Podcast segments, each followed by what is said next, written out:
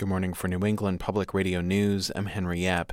Holyoke historians are wondering if they can preserve any of the crumbling former National Guard Armory on Sargent Street. Over the last two weeks, it literally has been falling apart. A portion caved in at the end of February and then another about 10 days later. It's not the only unstable city building. The fire department is monitoring more than two dozen structures that have the potential to collapse. In yesterday's freezing rain, I met up under an umbrella with Holyoke Fire Chief John Pond outside the crumbling structure. Currently, we we have 28 buildings that are in for a firefighter's perspective. We have an X on the building, showing that there's structural deficiencies that do not warrant firefighting within that structure. In the event of a life safety hazard, we will go into the building and, and rescue somebody if we can. Other than that, we'll do firefighting operations from the outside. There are about 60 total buildings that we're watching, but as I said, there's 28 that are currently in a state of collapse that we're looking at here for the Armory. Uh, the city is taking steps. The building commissioner put together a uh, problem property group, which uh, they meet every month. We go over all the buildings and determine how we can uh, safely either repair, demolish, or whatever needs to take place to make sure that we ensure public safety.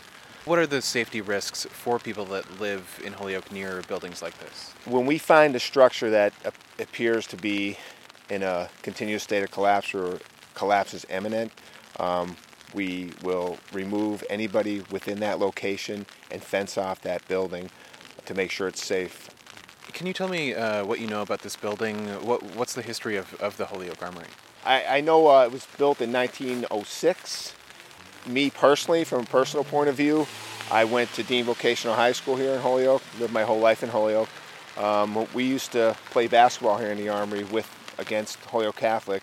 It wasn't during seasons. We'd come in and, and scrimmage with them and, and uh, practice here. I played a lot of basketball inside this gym going through high school in the 80s.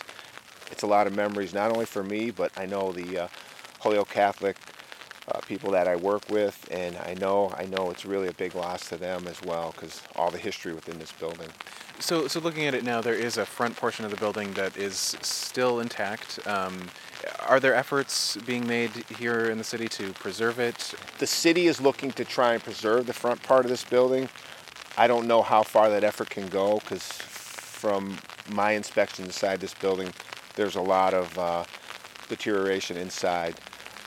These are ordinary type constructed buildings. Basically, it means you have a, a brick or masonry exterior, and inside you have wood. When that wood starts to fall apart and deteriorate, you lose all your structural components internally, which creates the issue. If the city can save it, I would love it. I just, I'm not an engineer, but from my point of view, it doesn't look uh, like a feasible option. Has your department or has the city been in touch with state officials to see if there's any way to help preserve these buildings or, or get state funding? I know the uh, Office of Planning and Economic Development have been doing things in the uh, community block grant. People have been working with uh, them to try and preserve some of these buildings. It's a process that takes time. Um, it's all about money. Right now, money's tight. As someone who's grew up in Holyoke, how do you feel about the state of of these buildings, of having a city with with a lot of properties that uh, have seen better days. It's sad to say the least. Um, when I grew up, I grew up down in the flats of Holyoke. Grew up in an apartment building, which no longer standing there.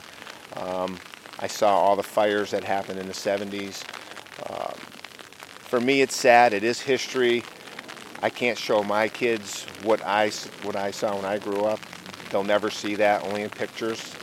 Uh, and I know that the administration now is really trying to save our history, and uh, Historical Commission's actually working with them.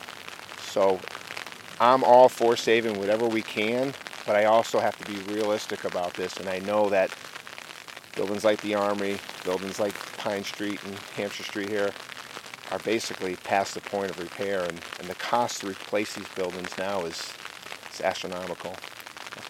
Well, Chief John Pond, thanks so much for speaking with me. You're welcome. Thank you for your time and uh, enjoy the weather.